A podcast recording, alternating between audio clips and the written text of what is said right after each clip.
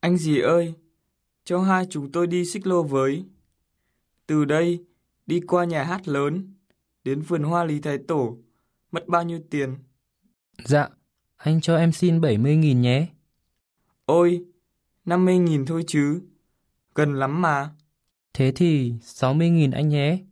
Chúng em ở đây chỉ nói đúng giá thôi. Em nói thật đấy. Được rồi, đồng ý. Anh Tanaka ơi, anh lên xe này nhé, còn em lên xe kia. Ừ, cảm ơn em.